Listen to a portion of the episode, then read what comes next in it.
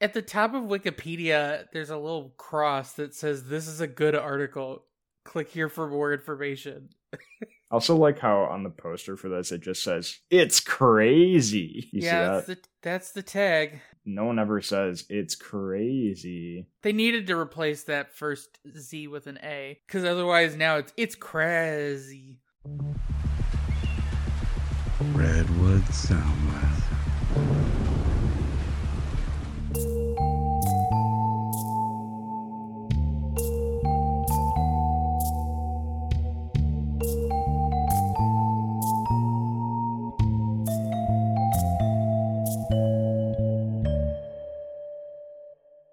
Hello, everyone. Welcome to this week's episode of Watch No Evil. This is Zach, And this is Matt.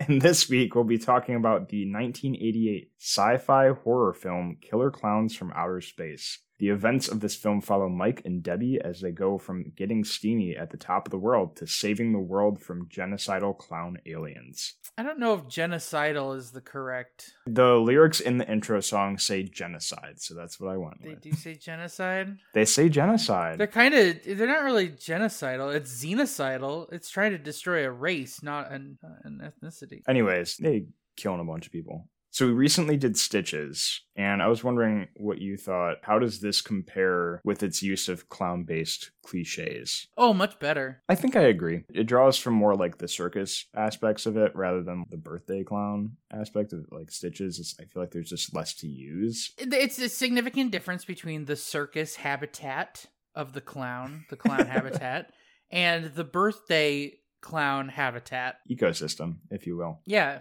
there's a delicate ecosystem to be balanced. And it's funny that you use habitat and ecosystem because these clowns are from outer space. They're actually aliens. They're not really even clowns. They're just, at some point, I think Mike says, they're not clowns. They're just some kind of creature that look like what we know of as clowns, which is Obviously. actually like surprisingly astute given the rest of the movie. But I think I agree. We get the clown car in this, we get the popcorn, we get the cotton candy. I think it's just this one is just a little more fun. Both movies Mhm. are obviously really dark, but I feel like this one just has a little bit more fun with it. It's not a witty talking joke making clown like in Stitches. The in, in fact Yeah. the clowns only say a handful of actual human words. Zach, I have a small gift for you Oh no.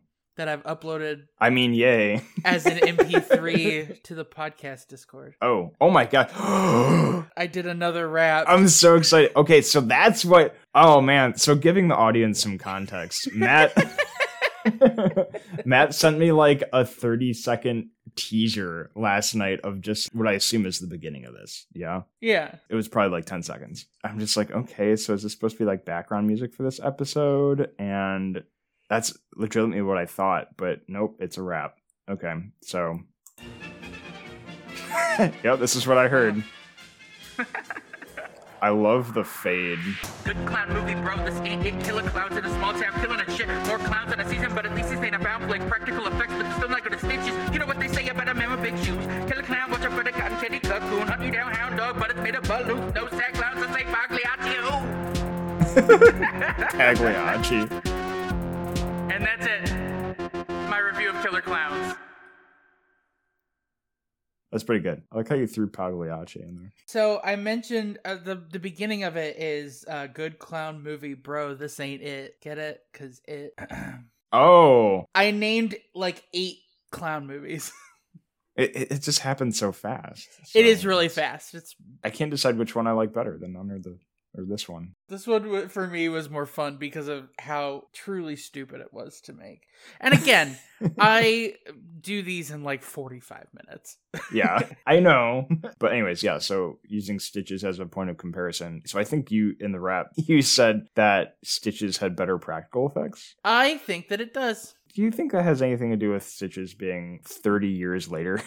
Yeah, Absolutely. Okay, I think so. I think if we had Killer Clowns remake, or if Killer Clowns simply came out in 2012 or whenever Stitches came out, I think that this would actually be the better of the two. Oh, I'm sure. Yeah. I think that their practical effects budget was probably higher than Stitches was. The thing for me is like where they used the practical effects. Because I feel like Stitches is a little bit more personal This movie is impersonal. Oh, I definitely agree. You know, I like the movie. I think it's good. I feel like this one's more fun It is the definition of camp. for sure. This is the kind of camp that I like where it's just goofy. It knows what it is, just like Stitches did. Both movies, and I think a lot of these clown horror movies, they mix the supernatural with clowns in order to like make them more scary. Even though mm-hmm. a lot of people find clowns to be unsettling just as they are. I'm sure there's one out there, but why can't we just get a clown like serial killer movie where it's just Do you like- want to know what it's called? It's called The Terrifier. Is that what it Because I thought Terrifier was like it, it was kind of like a demon clown. Is Terrifier a demon clown? I thought he was just a regular old clown. House of a Thousand Corpses is another one that's not supernaturally motivated. But I didn't think that Terrifier was It's been a while, so I, I might be confusing it, but it, I mean, it is supernatural. right? It is the most yeah, it is supernatural, it is extraterrestrial. They like to use the the alien trope as like the thing that explains. kind of like what they do here, except in vastly more detail.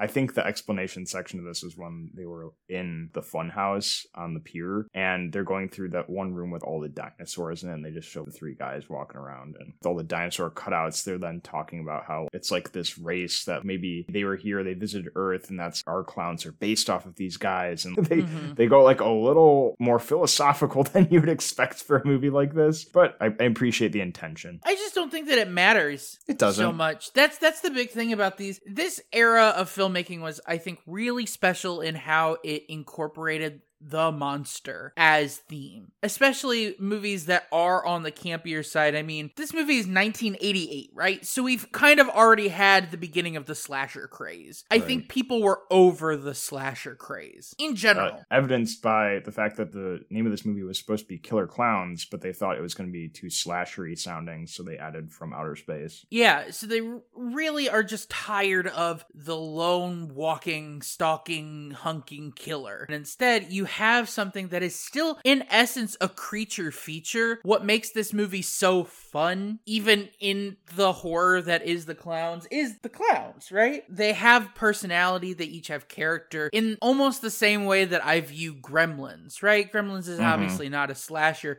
but it has a similar camp factor that even though all of this great comedic horror stuff is going on, ultimately we are grounded by the clowns. So the extraterrestrial part of them, it really serves as, you know, an explanation for why they are there in the same way that the Mogwais show up at that kid's house. Yeah, that's actually a really good comparison to Gremlins. They're just there to kind of like wreck havoc, and you don't really care what happens because it's just a goofy movie. Like, they could have killed all the main characters in this movie. It would have been like, okay, cool.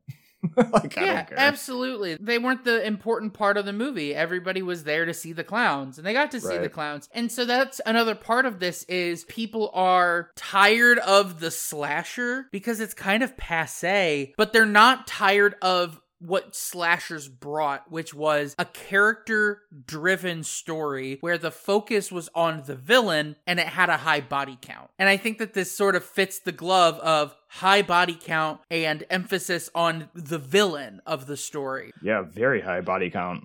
I don't care about Mike or Debbie no. or Dave. Mike's actually, I think, more hateable than likable. Yeah, Mike Tobacco. Is that his name, Mike Tobacco? Mike Tobacco, yeah. Okay, and then the other one Oh, is God. Dave, and it's like neither of these guys are winners. yeah, Killer Clown said Ahab. A- A- Ahab. Killer Clown said Ahab.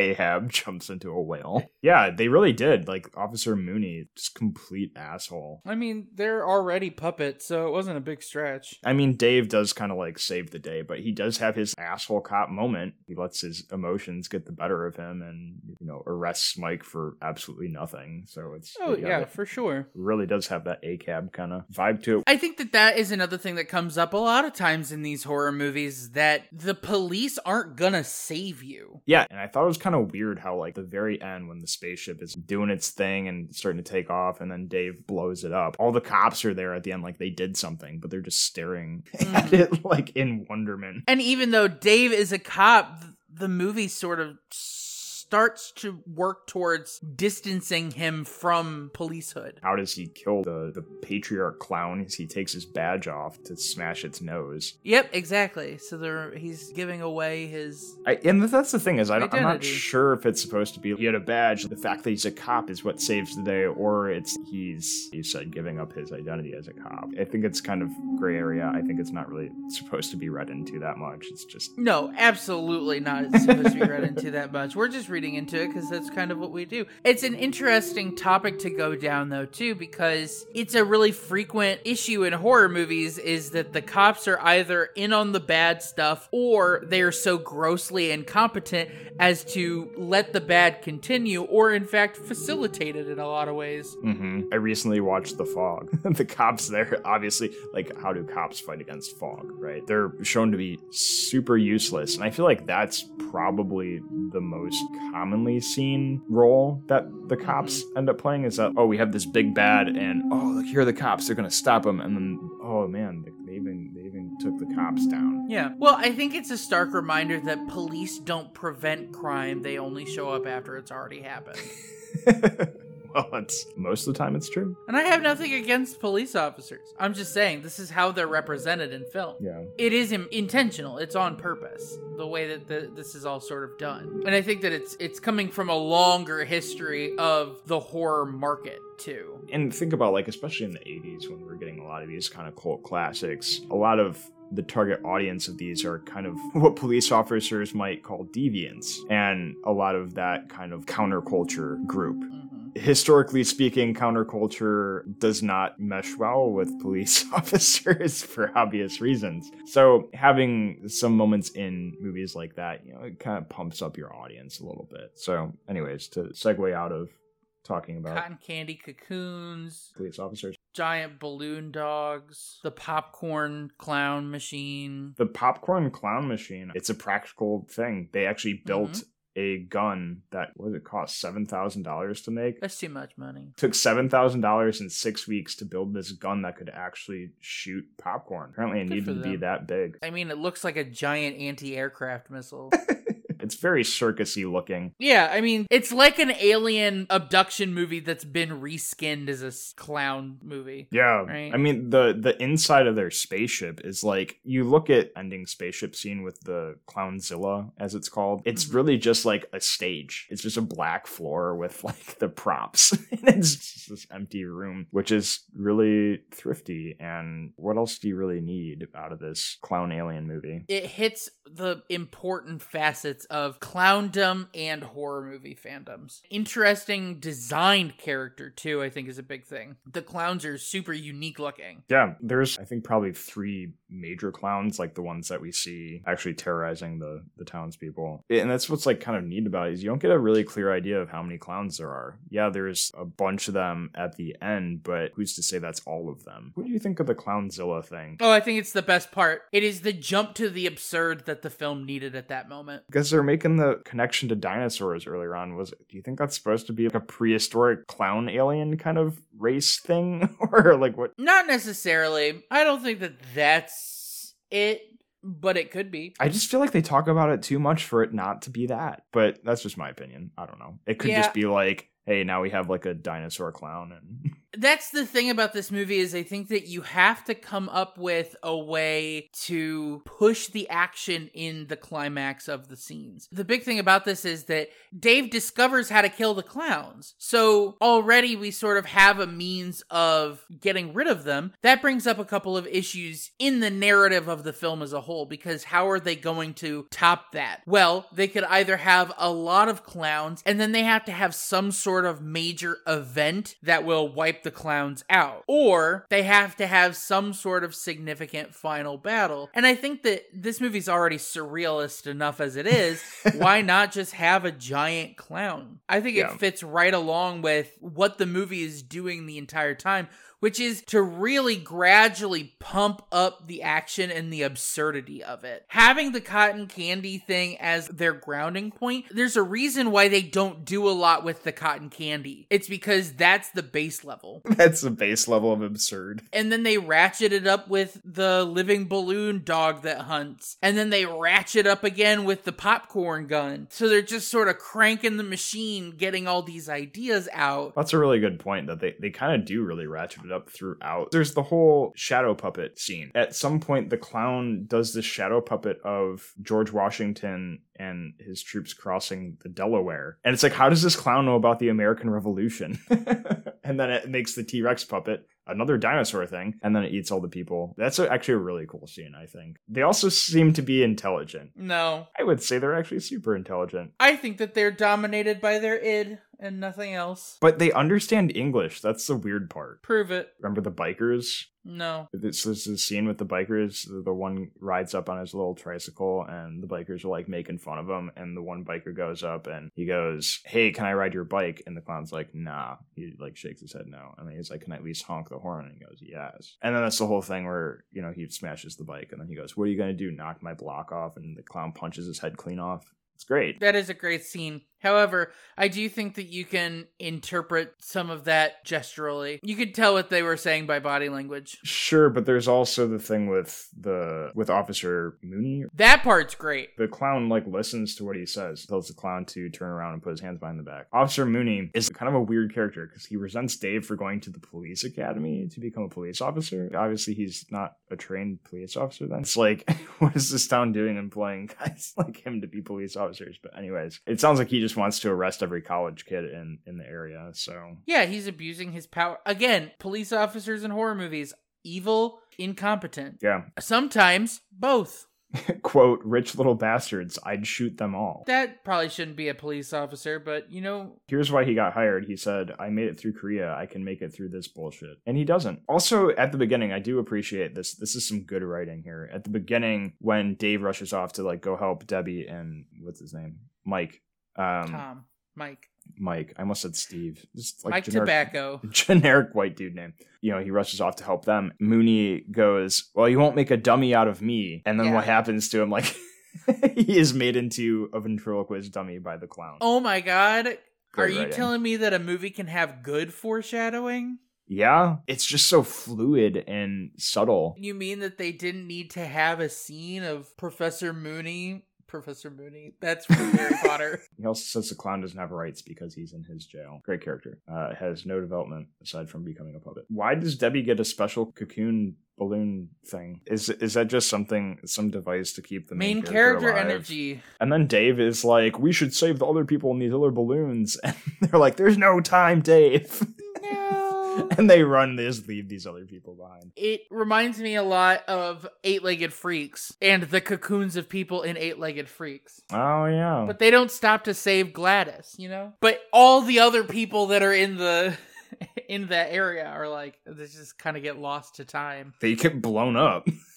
Yeah, exactly. Kind of like the people in this movie. Yeah. Eight Legged Freaks is just a remake of Killer Clowns. which is the same thing as Gremlins. Gremlins is 1980, right? So this is a remake of Gremlins. We really liked space around this era. What year did E.T. come out? Uh, that was like 1990, I think. 1982. Really? Oh my god, Yeah. I was way off. Yeah, so like we were in the space craze. We can now start making movies about space rather than just Should- obsessing going into space. We have a lot of The the, Thing. issues. Ugh, God, I don't know. I'm, I'm really I can't think straight. I mean, this is a hard one to talk about. If you think about it, it's a bit non sequitur. Yeah. It's just like clowns doing stuff for an hour and then like 30 minutes of plot. Okay, but you know what I think will be not necessarily divisive between the two of us, but a good talking point. Do the ice cream men ruin the movie? Uh, I really enjoy the parts that they're not in. They don't help anything. No. That's the only part in general that I really just can't stand. But the issue is the ending part where they show up in the car and they're talking on the PA speaker to the clowns and they're just like, We are your leader. You know that part? Yeah. brilliant. that is a brilliant moment. But they tried to make the ice cream guys too Abbott and Costello, Yeah. too comic relief, and the whole movie is comic relief, guys. Right. And also, like, they're literally always arguing. Sometimes their arguing is, like, literally just white noise in the background of a different conversation. And if you actually. That's what I did earlier today, as I listened to what they're actually saying, and they're not even saying anything really. they're just going, they're just going, no, it's your fault. No, it's your fault. No, it's your fault. They're just going back and forth about nothing. But them driving that clown car right up to the giant swath of clowns, hilarious. I thought that that was one of the greatest scenes, which then makes me think they're just trying to justify getting to that scene by having them in other scenes. I love Abbott and Costello. I love a buddy comedy duo. I think that it works out really well. But either you have to have the whole movie focused on them or they have to be bit parts with occasional occurrences. So it's the difference between having, you know, uh, Buck Privates versus One Night in the Tropics. The reason Abbott Costello worked really well in One Night in the Tropics is because they are character relief from the main drama, which is still a comedy, but there's other characters that have very specific points of view. Abbott and Costello just break up the monotony of those points of view. And what they do is actually funny.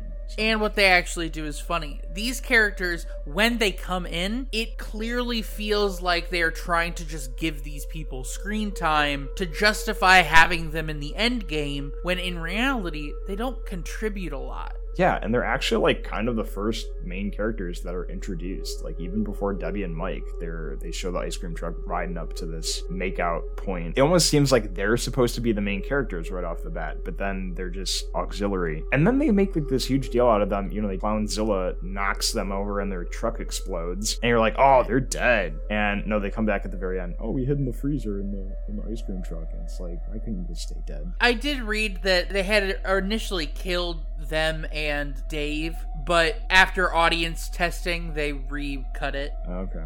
Maybe it's our modernity speaking that I, I would have been fine with that. I think so too, but also, you know, it's fun to have them survive Yeah, if that's we true. had liked them. It's not it's yeah, it's not really in the spirit of the movie to kill off any of the main characters, I guess. Yeah. But they just kill everyone else.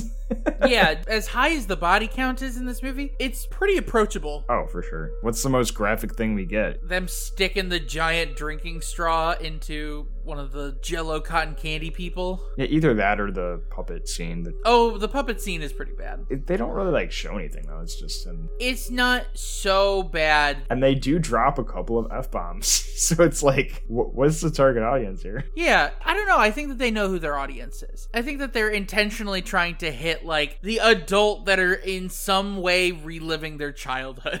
Yeah, it, it feels like they're going for a very specific aesthetic, where where they go absurd and where they go kind of graphic. and that being said, I think that we need in general films like this because this is a film that I would be comfortable introducing to a person who doesn't really like horror films. hmm It's an introductory film. I could see like children being scared of this. I don't know if any adults are getting scared by. The, Yeah. the scariest thing to me was the acid pies. Oh yeah. My nephew watches this movie all the time. Oh, there you go. Yeah, kids are like pretty resilient these days, so I think they could handle. It. Oh, it. this ain't even the worst horror movie that he's seen. right. It's just like the clowns are a little bit scary because they, you know, kind of look a little bit like dinosaurs, but it's got the sharp teeth. This I don't know. Were the clown suits all practical? Yeah, I don't think that beside like the lighting effects, I don't think anything was digital. How did they do the eyes and stuff though? I think that there's really literally a person inside puppeteering them. Oh, and you're saying like the eyes are part of it. Yeah. The eyes are really convincing. The mouths not so much.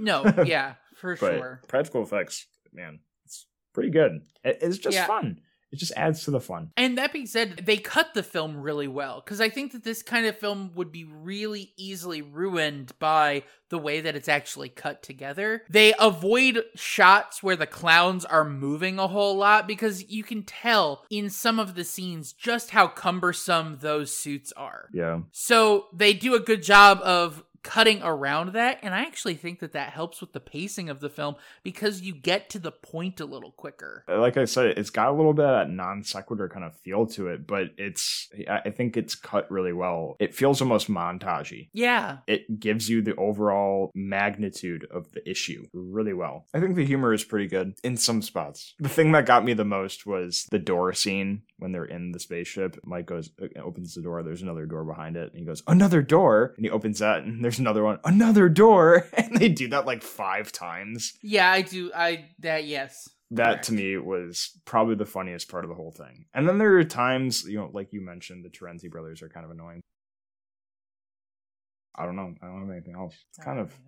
I did a rap you were supposed effort. to carry this episode I did, di- didn't I? I I opened the Wow. Wikipedia page.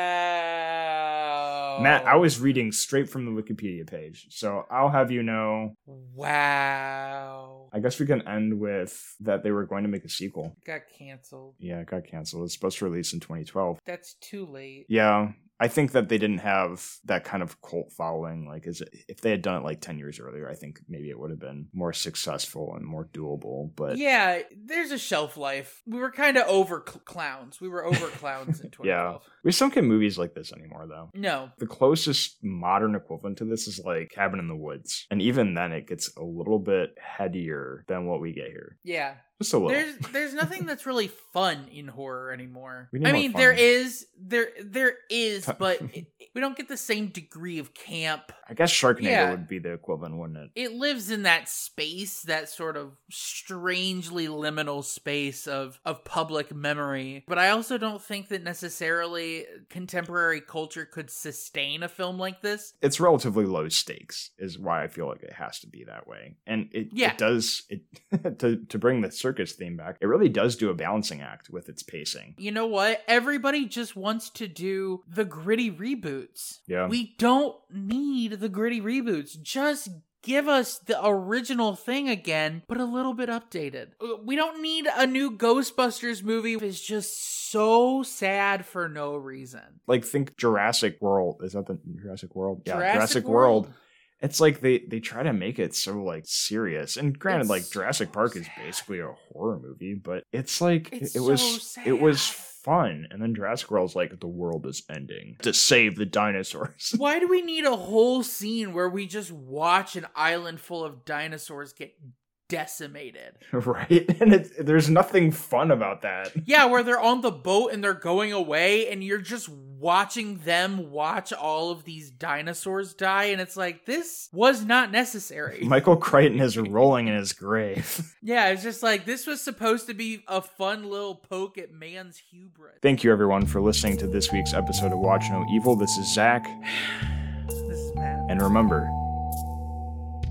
Da, da, da, da, da, da, da, da. Shut up.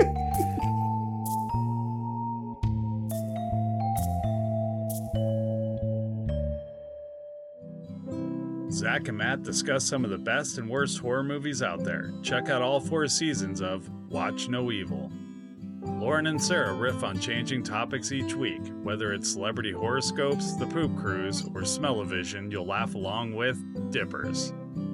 Catch up on pop culture news and reviews every week with Brandon Biggs and Carl on Not Safe for Network. Professor Aaron Donaldson and Purple Heart recipient Charles Horgan break down war movies, their narratives, and the rhetoric behind them on Real War Project.